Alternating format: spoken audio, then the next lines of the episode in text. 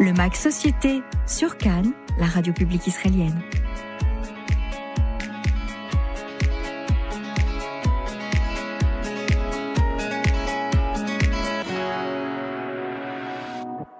Chers auditeurs, bonsoir, bienvenue sur Cannes, la radio publique israélienne qui émet en français tous les soirs. J'ai l'honneur de m'entretenir ce soir avec Emmanuel Alperine, journaliste de renom, francophile, acteur à ses heures, euh, présentateur et désormais euh, président d'honneur de l'année croisée France-Israël, on dira commissaire, euh, commissaire général. Alors bonsoir Emmanuel. Bonsoir, merci. Alors merci euh, de, de nous recevoir. Avant de parler de cette année croisée, j'aimerais en fait qu'on vous découvre un petit peu mieux, qu'on on dessine avec vous euh, vo- votre portrait, votre, votre carrière. Euh, une chose extraordinaire dès le début, je trouve. Vous êtes né en 1943 en Ouzbékistan et vous êtes un parfait francophone. Alors comment c'est possible? Mes, fran- mes parents sont arrivés avec moi en France euh, un peu après la guerre, en 46, euh, donc j'avais 3 ans. Et j'ai fait toute ma scolarité en France, aussi bien euh, l'école primaire que le lycée. Et je suis venu en Israël après le bac. Donc, euh, Donc l'Ouzbékistan, c'est anecdotique en fin de compte. oui, enfin, c'est pas, c'est pas quelque chose d'important, mais c'est que ça, fait- ça, ça me donne un petit côté euh, exotique, oui, oui. D'accord.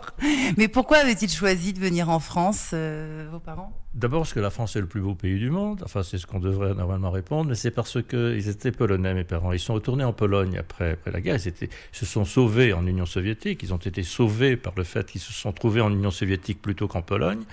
Ils sont donc retournés en Pologne, il n'y avait plus rien, tout était détruit, la famille n'existait plus. Et euh, par conséquent, ils, sont, ils ont émigré vers euh, ce qui leur semblait un, un endroit où serait, ferait bon vivre, euh, et ils se sont installés à Paris. Mais ils étaient sionistes, donc ils voulaient euh, finalement arriver en Israël. C'était pas particulièrement facile dans ces années-là, et euh, ça a mis un certain temps. Et donc j'ai terminé ma scolarité en France et je ne suis venu qu'après qu'après le bac, fin 61. avec, avec eux? Vous êtes venus tous ensemble? Plus Ah oui, tard, j'étais fils unique et je suis venu en, en éclaireur. Donc euh, vous êtes venus un petit peu accomplir leur, euh, leur rêve d'une certaine manière de, de vous installer euh, en Israël. Qu'est-ce que, comment ça s'est passé ces premiers, premières années? Écoutez, c'est très simple. Je, je suis arrivé à l'université hébraïque de Jérusalem, qui était à l'époque la seule université pour faire des études de droit sans savoir l'hébreu, ce qui est pratiquement impossible. J'ai fait trois mois d'Ulpan. Et euh, dans les, les premiers, les premiers mois, j'étais complètement perdu. Je savais absolument pas comment. euh, je comprenais pas ce que disaient les profs. Mais petit à petit, on s'y fait. Le grand, le, le grand avantage de venir comme ça, tout seul, dans un pays nouveau, et Israël était un pays non seulement nouveau pour moi, mais nouveau pour les Israéliens eux-mêmes, c'était c'était une aventure, une grande aventure. Vous arrivez comme ça, vous avez 18, 19 ans et euh, vous êtes euh, sans vos parents. Mais, mais mes amis à Paris sont restés chez papa et maman pendant encore 5 ou 10 ans. Et moi, voilà, j'étais libre. J'étais libre, j'étais adulte. Et quelque chose qui était particulier à Israël dans ces années-là, il était évident qu'il fallait travailler qu'il fallait trouver un travail pour euh, payer ses études. Pour, enfin, ça n'existait pas d'être simplement étudiant à la charge de ses parents. Donc très vite, j'ai commencé à travailler. Une des premières choses que j'ai faites, c'est que j'ai trouvé ce travail à la radio. Ou plutôt, ça s'est fait par hasard. Je devais être avocat normalement, puisque mon père était avocat, donc c'est normal que je fasse des études de droit. Ça me passionnait pas, mais euh, c'était très bon pour mon hébreu, parce que évidemment les cours étaient en hébreu, les livres étaient en hébreu, et c'est comme ça que je m'y suis mis assez, assez vite. Et un jour, dans un café de Jérusalem, j'ai rencontré quelqu'un qui travaillait à la radio en français. Il m'a entendu parler français, on a engagé la conversation. Quelques jours plus tard, en traversant la rue Jaffa à Jérusalem, je le vois, il m'appelle, il me dit Emmanuel, oui, oui, est-ce que ça te dirait de travailler à la radio? Je dis oui, pourquoi pas. Est-ce que tu peux venir ce soir? Je dis oui, pourquoi pas. On a besoin de quelqu'un. C'est comme ça que oui. À l'époque, on n'avait pas de, il n'y avait pas d'école de, journalisme. Les choses, les gens se recrutaient sur le Bien tas. bien. Et puis si ça marchait, tant mieux. Si ça marchait pas, tant pis, ça a marché. Et ça a marché. Qu'est-ce que vous avez fait lors de cette première euh, euh, émission, parution à la radio? Bah, Vous je- vous en rappelez? Non, non, je rédigeais les informations. Ah oui, d'accord. Et puis ensuite, il fallait les lire. Et puis ensuite, on faisait les comme vous, c'est-à-dire des reportages. Et ensuite, je suis, par- je suis passé à l'hébreu. Et ensuite, je suis passé à la télévision et ainsi de suite. enfin, c'est voilà, c'est ça. Mais tout est venu du fait que quelqu'un euh, m'a appelé dans la rue un jour. Quoi Il faut toujours répondre quand on vous appelle dans la rue. Comment, comment ça s'est passé quand même après euh, Vous avez grandi en France, fait vos études avec euh, une certaine voilà une, culture propre à la France. vous vous êtes, ça ne vous a pas choqué de vous retrouver en Israël, de devoir d'affronter une culture complètement différente où il faut se battre ou est-ce que c'était quoi l'idéalisme qui, qui gommait toutes les, les petites insatisfactions à l'époque? Non, pour être honnête, je n'étais pas particulièrement idéaliste. Mmh. Euh, le, le, seul domaine que, que je trouvais formidable, c'était cette liberté. Euh, mais c'est pas quelque chose que je peux. Euh, c'est pas ça, ça n'a pas de valeur de modèle pour de nouveaux immigrants. C'est individuel. Euh, quelqu'un qui vient seul à 18-19 ans dans un pays, n'importe quel pays, peut vivre ce genre d'aventure. C'était quelque chose de, de, tout à fait exaltant. et puis c'était c'était un pays où, par exemple, à Jérusalem, on pouvait se donner rendez-vous au feu rouge. Vous savez pourquoi? Il n'y avait qu'un seul feu rouge. Ah oui, d'accord. Oui. Alors c'était où ce feu rouge? Alors c'était au coin des, rues euh, King George et Jaffa. Il y est toujours. Il y est toujours Évidemment, mais entre-temps, il y a des dizaines de feux rouges. C'était le feu rouge. Il y avait, il y avait toute une, une vie de bohème également à Jérusalem, euh, peut-être plus plus intense qu'aujourd'hui. Parce que c'était une petite ville, c'est simplement la moitié, il n'y avait pas la partie, euh, la partie est, il y avait 150 000 habitants, c'était une ville d'étudiants, de fonctionnaires, de gens relativement modestes, de nouveaux immigrants. Et il y avait des boîtes de nuit, évidemment des cafés. On faisait du théâtre amateur euh, dans, une cave qui s'appelait le Bacchus, euh, je jouais dans Uburoi ou dans des pièces de Ionesco. Alors, il y avait un côté vraiment. Je vous ai euh, lu dans une interview où vous disiez euh, acteur, euh, tous les journalistes en vérité veulent être acteurs. Non, je ne pense pas que les journalistes veuillent être acteurs, mais qu'il y, a un rapport entre les deux, entre les deux métiers. C'est-à-dire qu'un un, un journaliste, surtout un journaliste de télévision, mais dans une grande mesure aussi un journaliste de radio euh, fait, euh, se donne en spectacle nécessairement, la manière de se présenter, la manière de, dire un texte. Donc il y, a quelque chose effectivement euh, de l'art du comédien, si j'ose parler d'art. D'ailleurs, vous avez joué récemment, je crois, dans une série à la télévision Oui, oui, oui, dans une série euh, stupide. Mais enfin, c'est amusant ce genre de choses. Qu'est-ce que ça vous a euh, révélé à vous-même, euh, apporté? Alors, ce qui était sympathique, c'est que je suis mort dans cette série, mais, mais, mais ressuscité. c'est une belle expérience alors. Oui, Et alors en plus, non, mais c'était formidable parce que je ne savais pas que ça allait m'arriver, mais euh, une des actrices euh, s'est assise à côté de moi pendant le tournage et m'est tombée dessus, m'a embrassé. C'était prévu dans le scénario, moi je ne le savais pas, et nous avons échangé.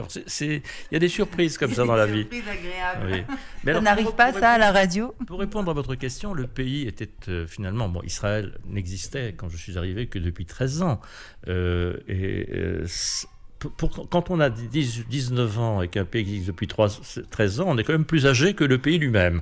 C'est un peu particulier et puis c'était passionnant à voir, euh, à vivre, à, euh, à se sentir participer. C'est plus la même chose aujourd'hui. Enfin, je pense que c'est plus la même chose. Donc, encore une fois, je ne peux pas m'ériger en modèle de quoi que ce soit. Mais à cette époque-là, c'était passionnant. Puis ensuite, il y a eu le service militaire, et puis trois ans, trois ans d'armée, la guerre de six jours. Vous voyez, un, tas de choses passionnantes qui peuvent arriver euh, dans, dans, la vie d'un jeune homme qui arrive dans un pays nouveau. À quel moment vous avez senti que vous étiez euh, désormais euh, une partie intégrante de ce pays, que vous n'étiez plus là comme un comme un jeune qui, euh, voilà, qui participe à une aventure, mais comme un Israélien qui est partie prenante Jamais.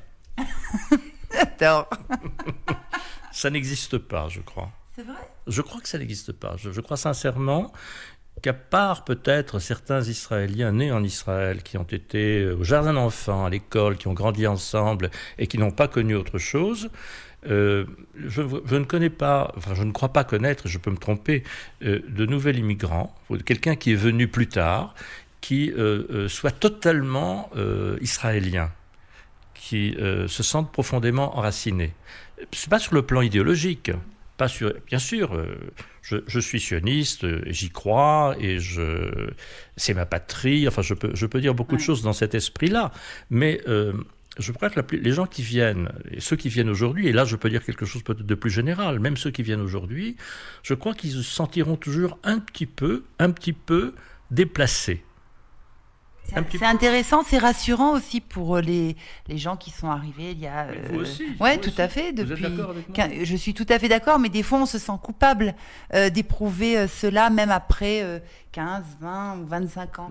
c'est intéressant de l'entendre. Non, non, il n'y a pas aucune raison d'éprouver un sentiment de culpabilité. Je crois d'ailleurs que c'est vrai dans n'importe quel pays au monde. Si vous arrivez à 20 ans en France, vous n'allez pas devenir quelqu'un qui éprouve profondément que ses ancêtres sont gaulois, même si vous avez passé 50 ans en France. Donc c'est difficile. Est-ce que vous l'avez cultivé ça aussi, cette espèce de sentiment de d'être un petit peu euh, toujours avoir une petite pointe de retrait, mais volontaire finalement vous êtes très fine. Je crois que euh, vous, avez, euh, touché juste.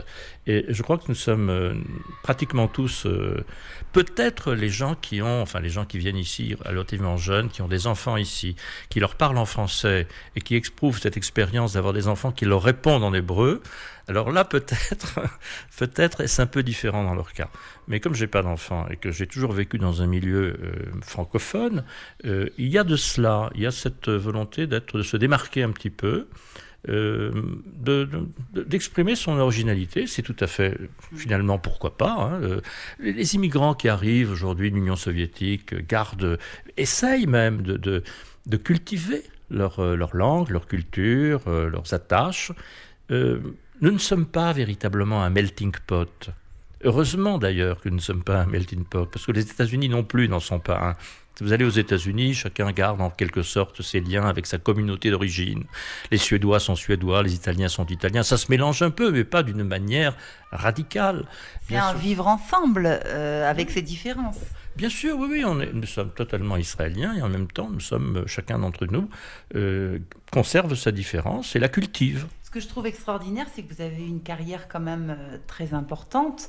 Euh, vous avez été accepté dans, dans, ce monde euh, israélien avec cet accent quand même des fois bah français qui était là et pourtant on vous, on vous a vous avez ressenti des fois ne pas être forcément légitime ou alors ou, vous, ou, non, on ne vous l'a pas fait sentir. Non, non, non, non, pas de manque de légitimité, mais certainement euh, le mec, il est un peu bizarre quand même. Hein, avec mais vous savez, vous parlez d'accent. L'accent, je ne l'ai pas cultivé. J'ai essayé de le gommer, mm. mais je ne suis pas arrivé. Je ne suis pas arrivé à le gommer. Oui. Mais enfin, non, on ne m'en a pas voulu, mais il y a un côté, une chose assez amusante en Israël et que je ne comprends pas. Les gens peuvent parler avec un accent russe, avec un accent polonais, avec un accent hongrois, avec un accent anglais, avec un accent arabe. Ça va, ça passe. L'accent français, je ne sais pas pourquoi, fait rire. je ne sais pas pourquoi, ça fait rire. Il est plus étranger que les autres, en fait. Non, mais, mais il, a, il a pour les Israéliens de souche, si j'ose dire, il y a quelque chose d'amusant à entendre les gens avec un accent français. Bon, faut vivre avec. Alors, vous, vous enseignez encore à présent, euh, c'est quoi, l'histoire de France, la culture, euh, à des Israéliens? Oui, oui, oui, non, mais ça, c'est à l'université de Tel Aviv. Euh, j'ai des cours cette année, j'ai un cours sur l'histoire du cinéma français et un cours sur le siècle des Lumières. L'année dernière, j'avais un cours sur euh, la France au XXe siècle. L'année précédente, j'avais un cours sur Molière et un cours sur Victor Hugo. Euh, qui sont les gens qui assistent à ces cours? Alors, il y a des étudiants, ils ne sont pas très nombreux, il y en a une vingtaine, 20, de 20 à 30 étudiants chaque année. Euh, mais c'est en hébreu, c'est-à-dire que dans le temps, le, département de français des universités enseignait en français. Maintenant, c'est en hébreu. Évidemment, les étudiants apprennent le français, mais ils ne sont pas suffisamment... Euh, euh, ils n'en savent pas assez pour suivre véritablement des cours en français. Donc on leur dispense, sauf au niveau bien sûr de la maîtrise, mais pour, pour la licence, on leur dispense des cours en hébreu. Et euh, en plus de ces, étudiants, il y a euh, quelque chose de finalement de très sympathique. Il y a des dizaines, pour chaque cours, de dizaines d'adultes, en général d'un certain âge déjà, ceux qui ont le temps de venir, qui viennent suivre des cours. Et souvent, c'est intéressant, souvent avec, euh, avec passion. Oui, parce que c'est... C'est des gens qui ont un lien quelconque avec... non Enfin, parfois, il y a des francophones Ouais. ou des gens qui sont venus il y a longtemps, qui veulent se Alors, ressourcer. pourquoi ils choisissent euh, Ben, je sais pas, j'aurais jamais vraiment posé la Ouais. question, mais je pense que simplement euh, il y a une volonté d'élargir ses connaissances, sa culture, de même qu'ils peuvent aller demain suivre un cours sur la Bible ou suivre un cours sur Shakespeare, ils viennent écouter un cours sur Molière, sur pourquoi Molière pas oui. D'accord. Oui. Alors, vous, vous restez quand même le, le francophile et francophone israélien le plus euh, célèbre. Je ne sais pas, en tous les cas, vous avez été choisi pour être euh, le commissaire de cette année euh, croisée France-Israël. Euh, ça vous fait quoi? Ben, c'est un honneur. En fait, c'est essentiellement un honneur parce que c'est pas moi qui fais le boulot, c'est euh, le ministère des Affaires étrangères, c'est notre service culturel à l'ambassade à Paris qui est remarquable, qui fait un très très bon travail. Et il y a un, pro- un- un programme assez, varié de présence israélienne accrue en France. Il y a toujours une présence israélienne, toujours des, des spectacles, des artistes israéliens qui se produisent ou qui font des expositions en France. Mais là, il y aura euh, plus que d'habitude, euh, beaucoup plus que d'habitude, de juin à novembre 2018. Et en parallèle, c'est pour ça que ça s'appelle une année croisée, en parallèle, il y aura une plus grande présence culturelle française euh, en Israël. Est-ce que euh, ça fait euh, donc et, puis ça interviendra pour le 70e anni- anniversaire de l'État d'Israël, ce qui n'est pas rien. Est-ce qu'il faut y voir, vous qui avez quand même une analyse, là c'est aux journalistes que je, je m'adresse, est-ce qu'il faut y voir une volonté politique, bien sûr dissimulée sous la culture, la science, etc. Mais est-ce qu'il faut y voir une dimension politique?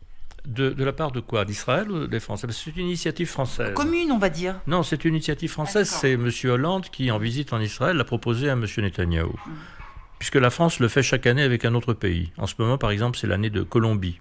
L'année pré- L'année dernière, c'était, euh, je crois, la Corée du Sud. Donc la France fait cela chaque année. En fait, c'est une. La France se, voit- se considère comme euh, investie d'une mission universaliste, heureusement d'ailleurs. Et euh, donc chaque fois avec un autre pays. Et euh, M. On sait Hollande. a- quand même qu'avec les relations, les relations franco-israéliennes ont des fois été émaillées de certaines difficultés sur le plan euh, diplomatique, sur le plan euh, sur, avec des désaccords peut-être. euh, Il y a des désaccords profonds entre la France et Israël. Mais c'est ça, c'est sur le plan culturel, il n'y a aucune raison, enfin, il n'y a pas de boycottage. Ni, euh, Donc, non, les relations sont très confiantes. D'ailleurs, je peux vous dire que nous, nous avons des discussions tous les quelques mois. Les commissions se réunissent pour, pour étudier les projets, pour les financer, évidemment. Tout ça, il s'agit de financer. Et. euh, et il y a une ambiance euh, tout à fait amicale avec l'équipe française. Je même j'ai utilisé euh, récemment le terme d'intimité, carrément des relations intimes. Euh, je veux dire, on, on est copains, quoi. Ça se ça se sent et c'est très agréable. C'est quelque chose de nouveau euh, qui intervient dans ce. euh, là, c'est à un petit échelon. Vous avez des réunions avec des gens bien précis qui, qui réfléchissent sur cette année croisée. Mais est-ce que ça, pour- on pourrait imaginer que ça augure, euh, que ça rayonne un petit peu plus large sur les relations entre les, les Français, les Israéliens, entre la France et Israël C'est toujours le vœu des Israéliens. Mm. Euh, je suppose que c'est aussi le vœu des Français. Il ne faut pas qu'il y ait euh, une nation ou, un individu qui ne voudrait pas être, avoir des relations amicales avec le monde entier. Ça, ça va de soi. Mais là, il s'agit, vous savez bien que dans les relations internationales, c'est l'intérêt qui prime. Comme disait un ancien ambassadeur de France euh, en Israël, euh, les États sont des monstres froids. Pas les, pas les individus, pas, mais les États. Les États ont des intérêts et ce sont des choses que, qu'il faut accepter. Israël a eu du mal à l'accepter lorsque la France nous a tourné le dos, parce que euh, nous n'étions peut-être pas assez adultes pour le comprendre. Un État, c'est comme ça. hein. La France avait des intérêts dans le monde arabe. Euh, pendant un certain temps, à cause de la guerre d'Algérie, il y avait une convergence d'intérêts entre Israël euh, et la France. Et puis ensuite, eh bien, euh, la donne avait changé, les relations ont changé. Israël a pris cela, c'était dans les années 60, fin des années 60, avec De Gaulle. Israël a pris cela comme une sorte de, de trahison, c'était terrible. Mais on- je pense que c'était une réaction euh, exagérée qui venait d'un manque de maturité politique. C'est comme ça dans les relations avec les, avec les pays. Ça peut, ça peut, ça pourrait même malheureusement intervenir demain avec les États-Unis. Il faut en être conscient. D'accord, donc euh, peut-être un petit peu plus de maturité aussi pour euh, aborder euh, une nouvelle manière de, de- voilà d'interagir avec les, les autres pays. Euh, J'ai noté tout à l'heure, je, tapais comme ça sur Internet, année croisée, et, et, je tapais votre nom.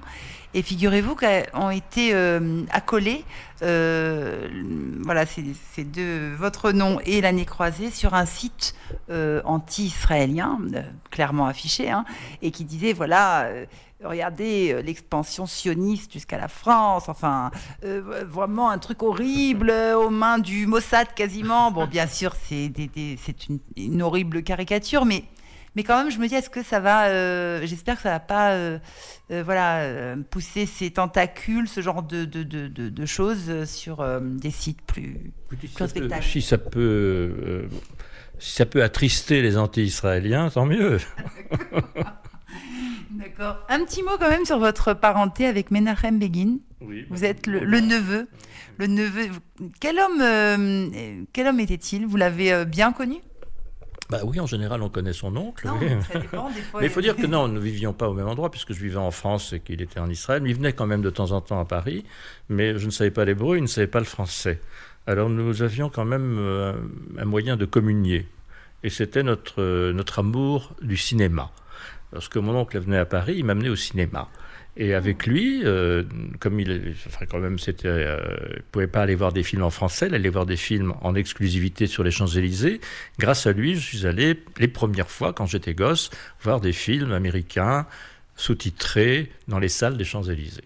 C'est étonnant cet amour du cinéma et pour les films américains, alors qu'on sait qu'il était, c'était quelqu'un de très austère, de très simple, de très euh, humble, et le cinéma américain le faisait rêver. Bah, euh, le cinéma, euh, cinéma américain, c'est un art populaire. C'est pas, c'est pas un art. Euh, oui, je crois que finalement. C'est les paillettes, c'est la grandiloquence. Non, non, ça, ça... non, non c'est pas qu'il était quoi il était contre le cinéma français. Simplement, en France, il ne pouvait pas voir un film en français. Donc, il fallait voir des films dans ah une langue qu'il connaît. Et ça lui plaisait? Il prenait du plaisir à ah, Certainement. Nous avons, je me souviens qu'on avait vu ensemble le fameux Guerre et paix avec Audrey Byrne. Qu'est-ce qu'on a vu encore? Les Chevaliers de la Table Ronde, euh, euh, The African Queen avec euh, Humphrey Bogart et Catherine Hepburn. Oui, enfin, il était très cinéphile. Il allait au cinéma à Tel Aviv tous les samedis soirs. Quand vous êtes venu en Israël, vous avez continué. Qu'est-ce qui, qu'est-ce qui était marquant d'un point de vue, voilà, de son, de sa personnalité? Est-ce qu'il vous a laissé comme ça une petite leçon de vie à ou alors c'était un tonton euh, C'était un oncle très sympathique, très gentil. Euh, euh, il m'a, je ne sais pas s'il l'a fait pour moi ou s'il l'a fait dans une certaine mesure pour lui, mais lorsque Mitterrand est venu en Israël en 80, 82, oui 82, il m'a demandé d'assurer la traduction. J'étais interprète dans le. Oui, ministère.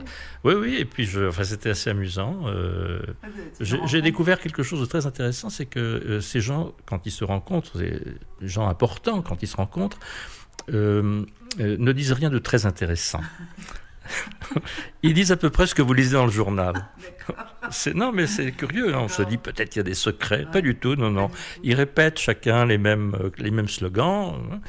Et puis ensuite, il y a quelque chose d'autre qui m'a frappé. J'ai écrit pour mon oncle en français un petit discours pour, euh, euh, pour euh, le dîner, le dîner officiel à la Knesset le soir.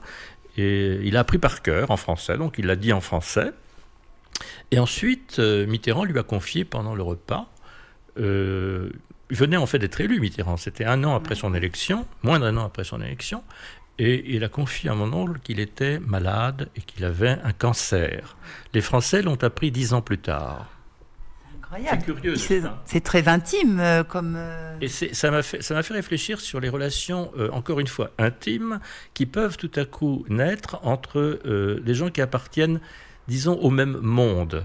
Ce sont des dirigeants politiques, ils sont au même niveau, ils se considèrent comme un niveau, ils peuvent tout se dire ils savent que... Non, c'est intéressant, c'est tout à coup, voilà, euh, personne ne le savait, ou plutôt tout le monde le savait, mais ça ne se publiait pas. C'est ça qui est extraordinaire. il a livré ça. Euh, oui, comme ça, voilà. En parlant euh, sur ces grands hommes d'État, quel aujourd'hui, est-ce qu'on a comme ça un, phare un petit peu? Quel, quel, On se plaint enfin, de ne pas avoir de grandes figures politiques. Vous pensez que c'est vrai ou alors c'est parce qu'on est blasé et qu'on n'est jamais content? Non, je ne sais pas. Peut-être que la génération suivante euh, considérera, dira à peu près la même chose. Ah, il y a 30 ans, on avait des gens formidables. oui, mais c'est peut-être parce que, vous savez, Montaigne disait qu'il n'y a pas de domestique qui, euh, euh, qui éprouve du respect pour son maître.